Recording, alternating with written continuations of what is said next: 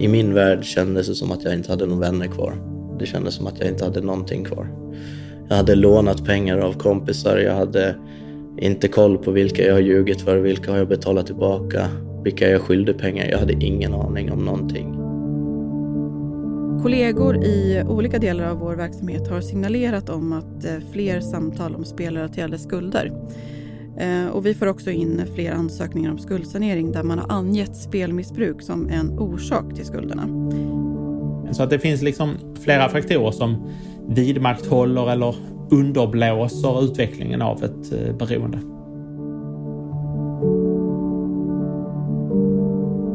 Redan som tonåring hade Lukas flera hundratusen i skulder. Timmar efter att han fått sin lön hade pengarna försvunnit i online-spel. Trasiga relationer och brutna löften hade gjort honom ensam. Då svarade han inte ens när mamma ringde och han slungades allt längre ner mot djupet. På vilket sätt kommer du snart att höra. Men det är nya tider nu. Postbilen ska komma klockan tio. Vi sitter i hans kök och tittar ut över gårdsplanen där han bor på södra Gotland. Det är idag han ska få besked om han får skuldsanering eller inte. Vad är det som gör att människor utvecklar ett beroende? Och hur kan det se ut när man hamnar i ett fullt utvecklat spelberoende? Och vilken roll kan Kronofogden spela i detta? Du lyssnar på Skuldpodden och det här är en podd från Kronofogden. Max Landegård heter jag och är programledare.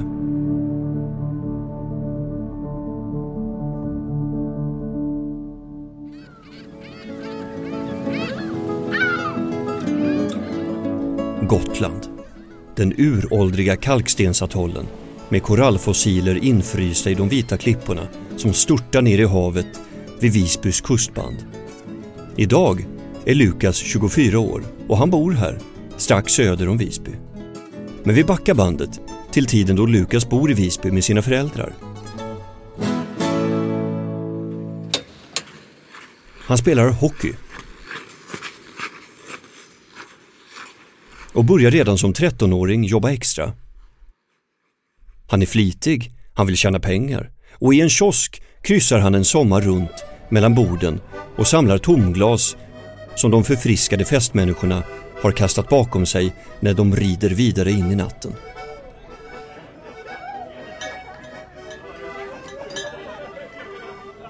I hockeylaget var Lukas forward.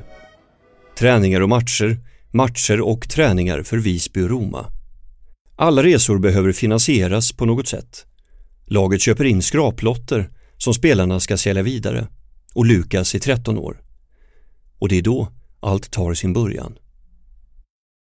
Jag berättade ju aldrig för min mamma att jag hade fått de här lotterna, utan jag åkte hem på rummet och skrapade allihopa. Och jag tror att det var typ trettio eller fyrtio stycken, om jag inte missminner mig.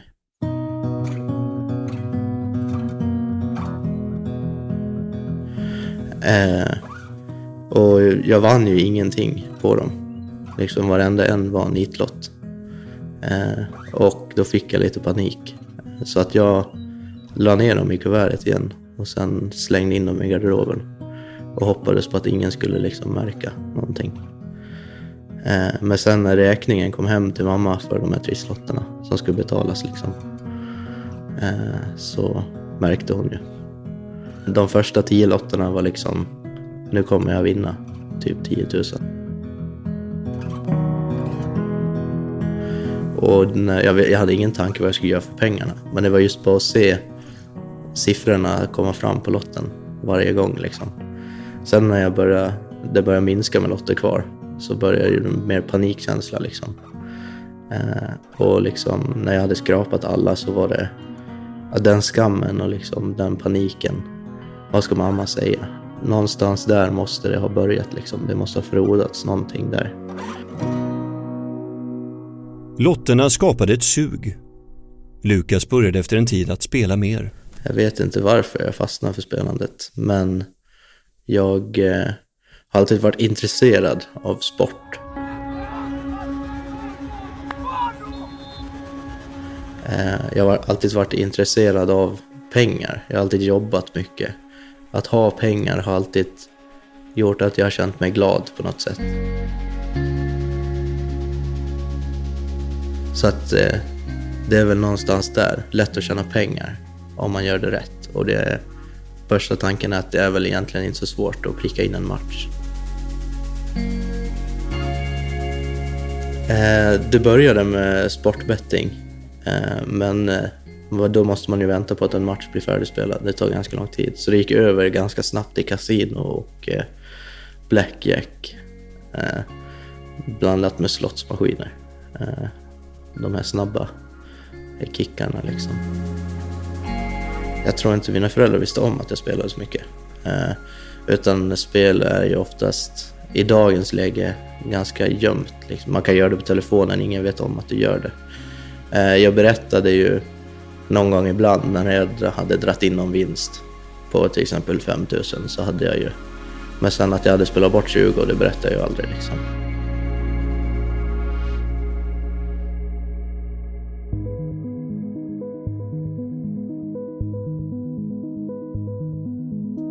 Det är ju spelmissbruk som är orsak till mina skulder. Det har påverkat mig länge. Jag blev skuldsatt första gången för tio år sedan. Och sen har det gått upp och ner. Men skulderna har hela tiden haft en stor och växande inverkan på mitt liv. Det gick fort, alltså jag blev fångad av det. Det var femton sexton år sedan, men det var då det blev aktuellt med webbspel. Och det var ju spännande och jag vann ju ganska mycket pengar så jag blev ju fångad i det här. Sen förstod jag snabbt att det fanns andra mer spännande möjligheter att spela på och då sökte jag mig till webbkasino. Och där vann jag också väldigt mycket pengar till en början så jag blev ju fast. För åtta år sedan då separerade jag från min sambo. Vi hade bott tillsammans i tjugofem år och det var då spelandet gick helt överstyr. Jag bodde ensam. Från och till hade jag inget liv utanför spelandet. Jag blev socialt isolerad. Jag hade i och för sig ett jobb där jag hade sociala kontakter men på fritiden då blev jag isolerad. Jag höll på att tappa kontakter med både barn och andra släktingar. Så spelandet hade ju en väldigt stor och negativ påverkan.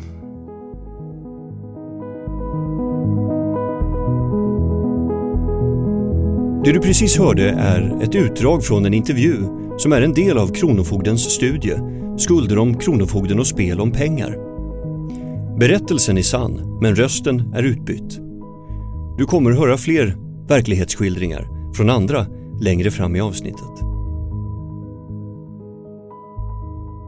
Anders Håkansson är professor vid Lunds universitet och även överläkare vid Beroendecentrum i Region Skåne.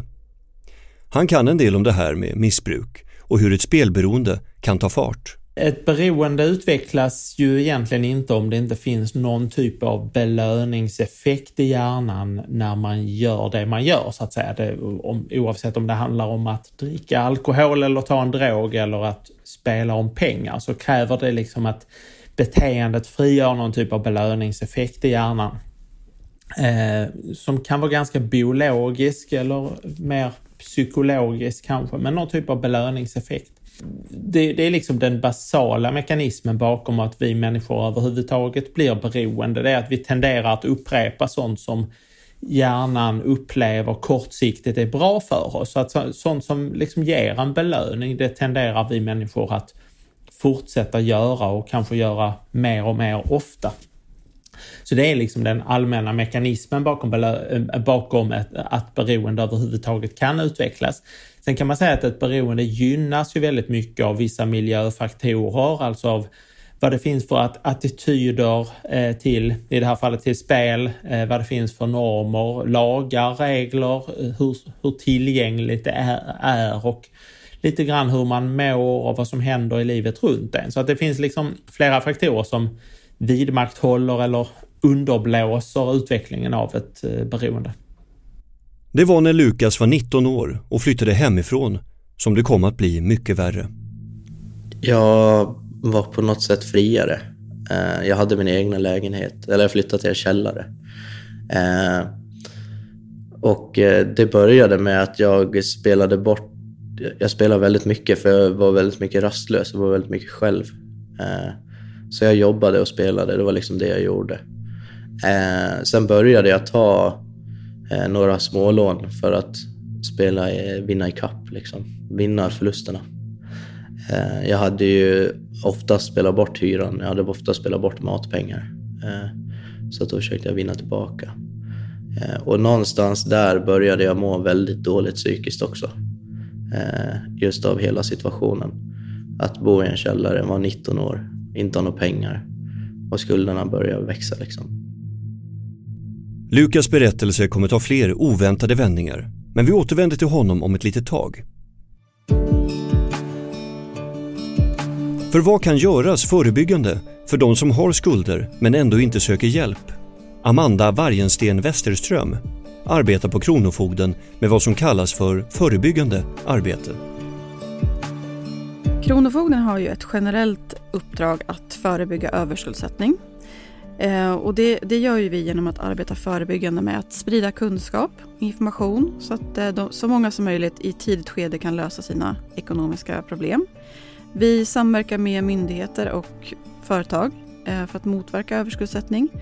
Och vi jobbar med omvärldsbevakning eh, på vår förebyggande sektion, där vi letar efter fenomen som kan skapa skuldsättning, och så försöker vi jobba med, med dem. Och det kan innebära att vi ger förslag till lagändringar som krävs, och vi kan som sagt uppmärksamma fällor som i samhället som vi ser skulle kunna göra att fler personer riskerar att få skulder.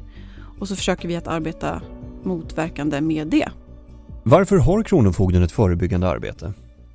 Vi jobbar förebyggande för att eh, minska riskerna för betalningsproblem hos privatpersoner och hos företagare. Vi vet att överskuldsättning eh, påverkar den enskilda väldigt mycket och på olika plan, och det påverkar den, den personens familj och de som är runt omkring. Eh, det kostar väldigt mycket pengar för samhället och för personen, eh, och det finns en stark koppling mellan eh, psykisk ohälsa och skuldsättning. Det sambandet vet vi finns. Hur kommer det sig att ni jobbar förebyggande just med spelskulder? Kronofogden har ju inget uttalat uppdrag just när det gäller spel om pengar eller spelberoende. Vi jobbar ju inte med, med missbruk på det sättet. Men däremot så har vi ju ett uppdrag att arbeta förebyggande och uppmärksamma omvärlden på de fenomen som finns där fler riskerar att bli skuldsatta. Kollegor i olika delar av vår verksamhet har signalerat om att fler samtal om spelrelaterade skulder. Och vi får också in fler ansökningar om skuldsanering där man har angett spelmissbruk som en orsak till skulderna. Och nyligen så genomförde vi en undersökning med fokus på spelrelaterade skulder. Och genom att då fråga de som själva befinner sig i en situation med skulder och med då spelmissbruk, så kan vi i förlängningen bidra till att förbättra vårt och förhoppningsvis då andras arbete med att förebygga betalningsproblem och mildra konsekvenserna av överskuldsättning.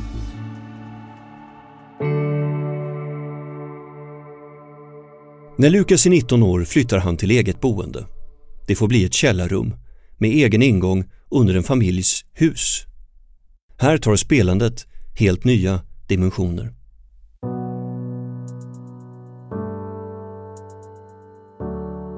Så när jag visste att jag skulle få lön den tjugofjärde så var jag ju extremt glad, för jag visste att nu kommer lönen. Eh, och sen kom lönen där vid tolv ett in på kontot på natten. Eh, och jag satt liksom och uppdaterade bankappen hela tiden tills den kom in, för att jag ville verkligen se att jag hade pengar på kontot. Någonstans är det att jag blev glad och en känsla liksom i kroppen att det är rätt skönt att ha pengar på kontot. Eh, och då började det med att jag spelade liksom på natten. Eh, så jag sov ingenting på den natten. Eh, klockan sju när jag skulle till jobbet så hade jag ingenting kvar. Och jag hade inte betalt någon hyra. Jag hade inte betalt ma- jag hade ingen mat, ingen bensin. Jag hade liksom ingenting. Alla pengar är slut.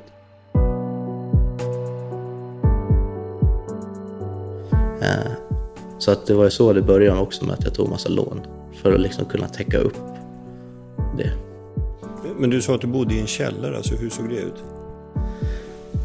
Ganska mörkt och ruggigt när jag tänker tillbaka på det. Eh, inte så mycket ljusinsläpp. Jag hade en säng, ett litet slags tränättkök, ett typ fuktskadat badrum. Eh, och ett skrivbord. Det var allt jag hade. Och en liten typ tjugo tums tv.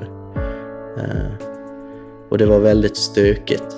Eh, jag orkade liksom inte ta tag i någonting. Jag mådde så extremt dåligt. Jag vet att när jag flyttade ut ifrån och mamma kom och hjälpte mig att städa. Det tog liksom tre dagar att städa den där källaren på inte många kvadrat alls.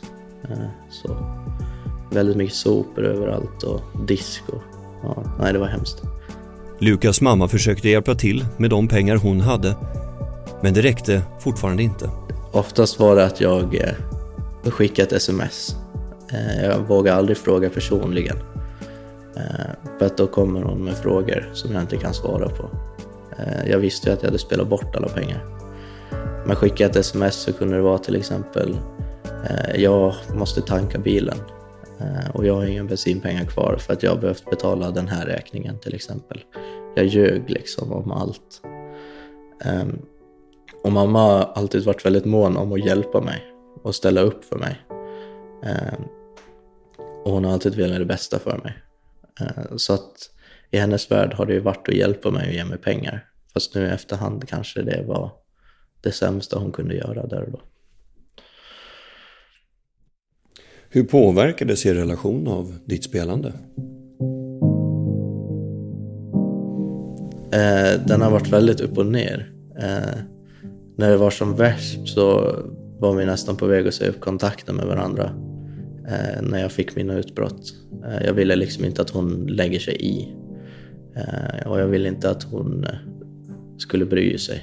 Så, eh, jag ville göra min grej och jag ville spela. Eh, och var det någon som stod i vägen så tog jag bort det. Plockade jag bort dem ur mitt liv. Det gällde vänner, familj och... Det var mycket, mycket liksom att jag skulle flytta. Jag, skulle fly, jag ville fly. Eh, just där och då ville jag flytta till fastlandet för jag trodde att allting löste sig. Eh, flytta till Stockholm, jag ville flytta till Nynäshamn. Jag ville byta jobb. Jag ville liksom bara bli av med allting. Eh, jag trodde att det liksom var lösningen. Jag hade inte insett att det var spelet som var problemet utan jag skyllde på allt annat. Jag skyllde på jobbet. Jag skyllde på min boendesituation. Jag skyllde på att eh, bilen var gammal. Jag kunde skylla på allt möjligt liksom.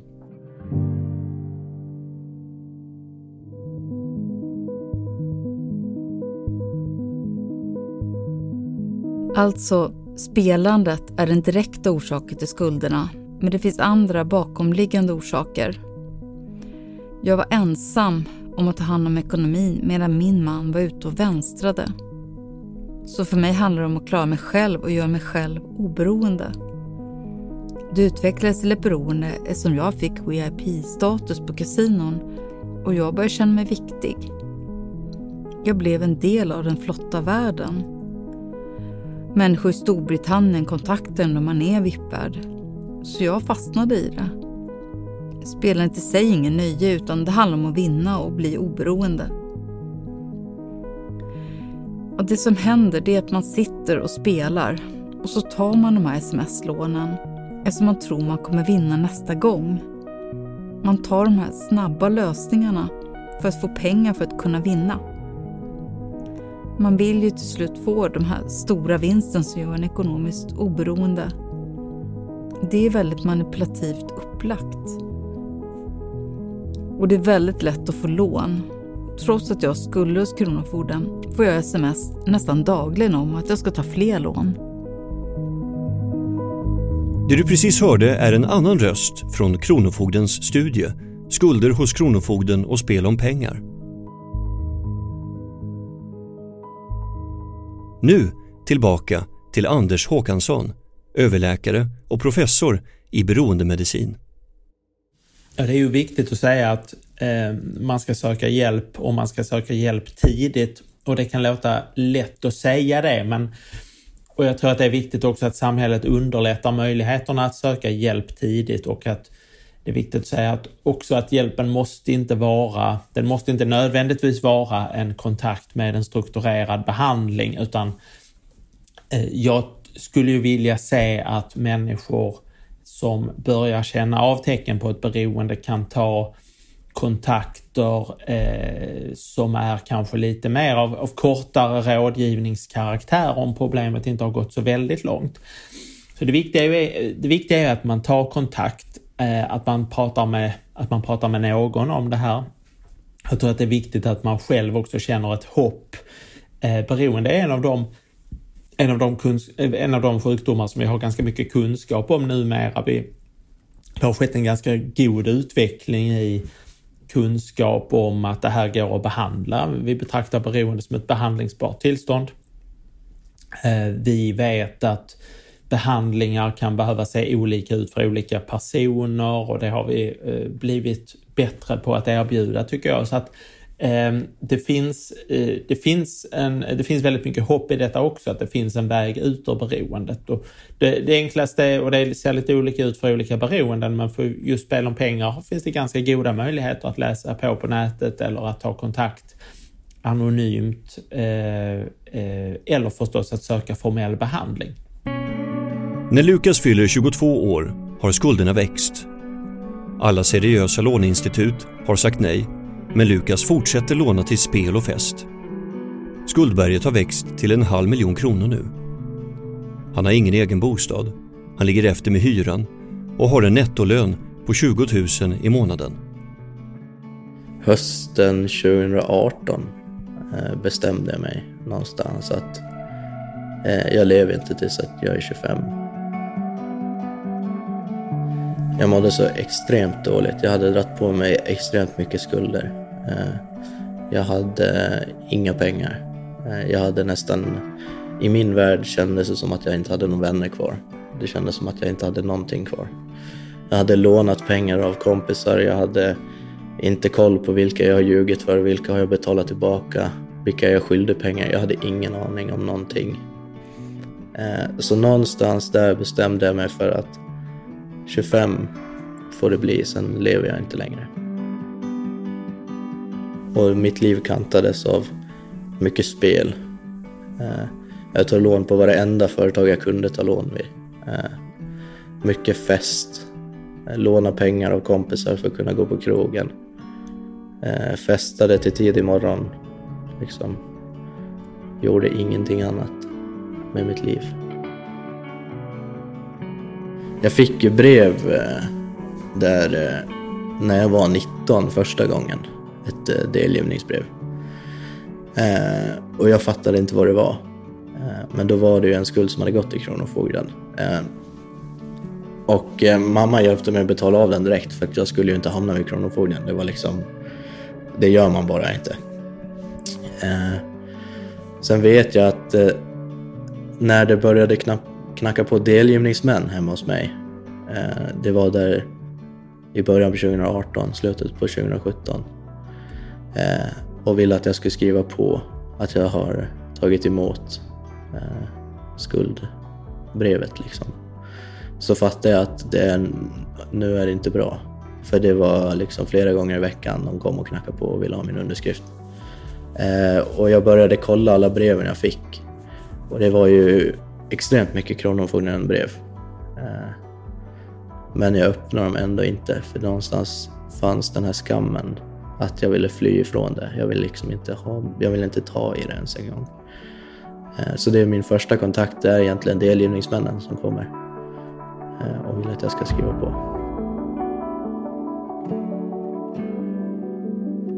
Amanda Vargensten Westerström igen. De som har spelskulder och tar kontakt med er, vad, vad är det de kan säga? Alltså först och främst så kan man väl säga att det, vi, vi vet ju att det inte är helt lätt att prata om spelskulder. Det är inte lätt att prata om skulder generellt, men det verkar vara än svårare att prata om spelskulder. Det är förenat med skuldkänslor, skamkänslor. Många är väldigt ensamma i den här spelproblematiken. Och det finns ju många olika orsaker naturligtvis bakom de här spelskulderna. Och alla de här personerna som kontaktar oss har ju sin egna historia om hur, hur det har blivit som det har blivit. Och de berättar olika typer av historier om varför man spelar om pengar. Det kan vara naturligtvis en önskan att, att vinna pengar. Det kan vara en man kan hamna i en situation där man spelar för att vinna tillbaka pengar som man har förlorat. Eh, och det kan handla om tristess, det kan handla om att man vill fly verkligheten. Eh, det kan handla om att man är ensam eller att man ja, är nedstämd eller deprimerad. Psykisk ohälsa, problem i familjen, att man är arbetslös. Det är alla de här situationer som eh, kan göra att man, att man spelar om pengar. Det finns lika många historier som det finns människor som kontaktar oss.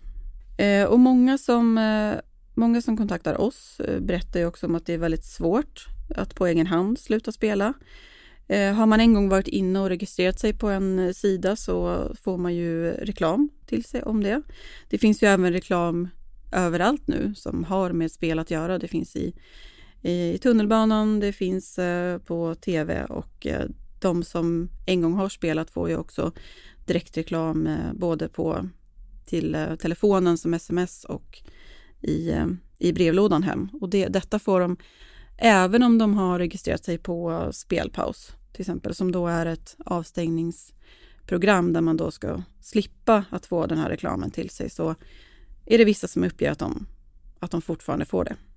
Man kan ju också, som, som vi var inne på, känna sig väldigt ensam när man befinner sig i ett, i ett spelmissbruk. Och det är någonting som, som ändå är väldigt vanligt, men, men det syns inte på utsidan att man, att man lider av det. Hur kan ni hjälpa personer med spelskulder?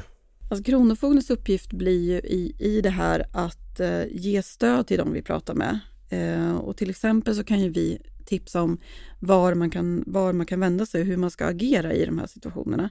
Uppmuntra de som, som ringer till oss, och även om det är anhöriga som kontaktar oss, att man ska be om hjälp, att man ska prata om det och att man ska försöka agera så tidigt som möjligt när man märker att man får problem med ekonomin som är kopplat till spelskulder. Eh, och det som vi, som vi också behöver göra och som, som vi gör, det är att vi ökar kunskapen internt hos oss på Kronofogden. Så att de som vi möter känner att vi kan, kan stärka och motivera dem till att agera.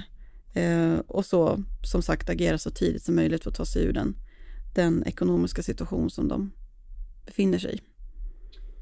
Vad, vad kan man göra för att komma ur skulder som har uppkommit på grund av ett spelberoende? Jag tror att det bästa är att man försöker börja prata med någon. Börja prata med någon som man, som man känner förtroende för, om det nu är så att det är någon i familjen. Eller om det är så att man vill ta hjälp om, av det som finns externt. Alltså till exempel någon stödlinje eller Spelberoendes riksförbund som har, har och har hjälpt väldigt många personer. Det går ju också att, att anmäla sig då på spelpaus punkt se. Och det finns mycket bra information på, på nätet. En första, ett första steg kan ju vara att börja där. Och som anhörig till någon som har skulder kopplat till spelmissbruk så gäller det ju då att vara, ja, men vara lyhörd och försöka stötta så gott man kan. Och också känna modet att våga fråga om man då misstänker att det är någon i ens närhet som har skulder kopplade till spel.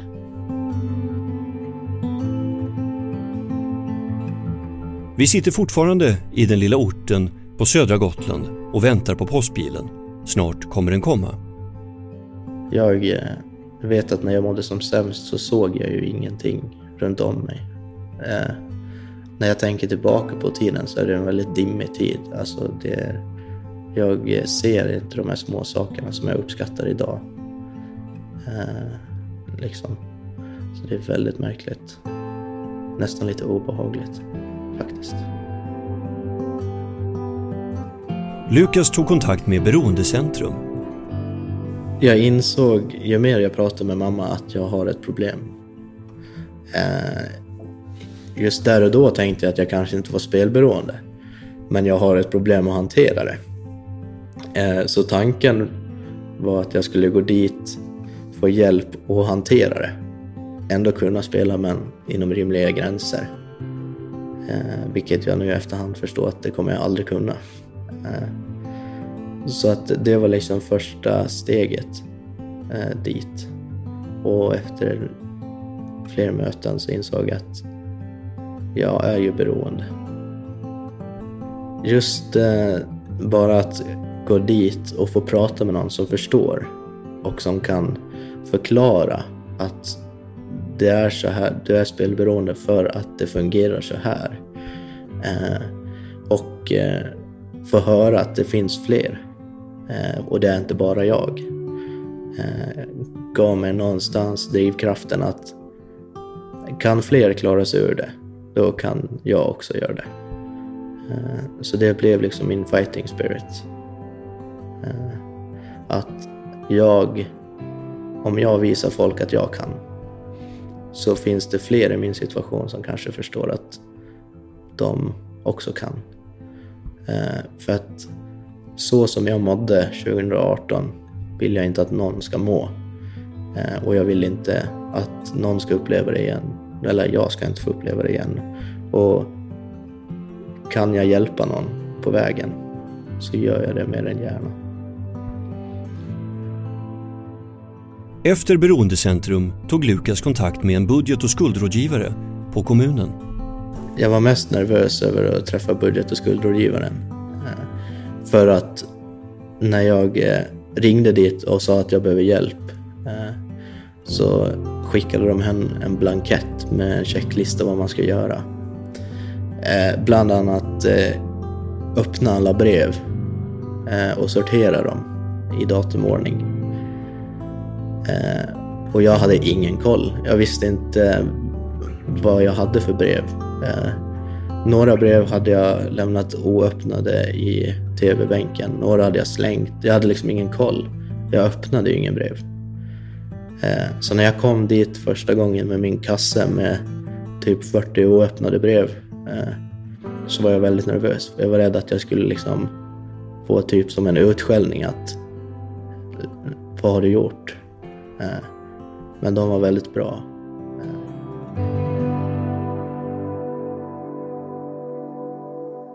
Kommunen uppmuntrade Lukas att söka skuldsanering.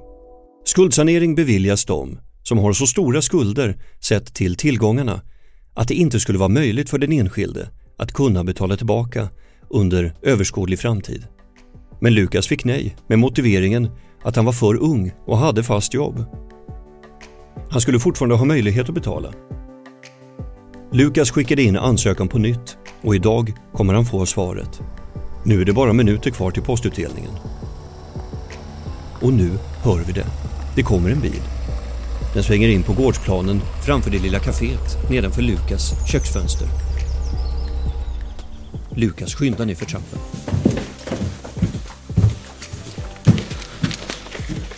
Ja, jag har fått ett brev från Kronofogden här, eh, så vi kan väl öppna det. Eh. Vad, vad skulle du vilja säga till andra som, som lyssnar och som har spelskulder eller anhöriga som har spelskulder?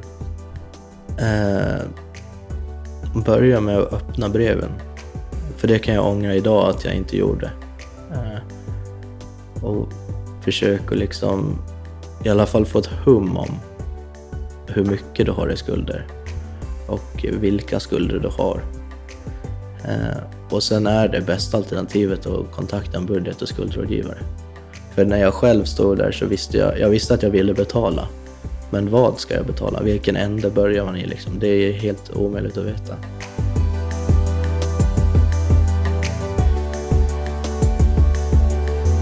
Du har lyssnat på Skuldpodden. Har du ett spelberoende? Eller har du en anhörig som du misstänker har det? Gå in på spelpaus punkt se eller så kan du besöka Spelberoendes riksförbund på spelberoende punkt se. Har du frågor eller funderingar kring skulder så finns det information för dig som har skulder, du som vill ha betalt eller dig som är anhörig på kronofogden punkt se. Du har väl inte missat andra delar i samma serie? Lyssna på Maria, vars liv slogs i spillror efter skilsmässan. Eller om Tommy, som växte upp med en mamma som hade skulder. Viss information i det här avsnittet har ändrats för att värna om de enskildas integritet. Skuldpodden görs av Storstad på uppdrag av Kronofogden. Tack för att du har lyssnat.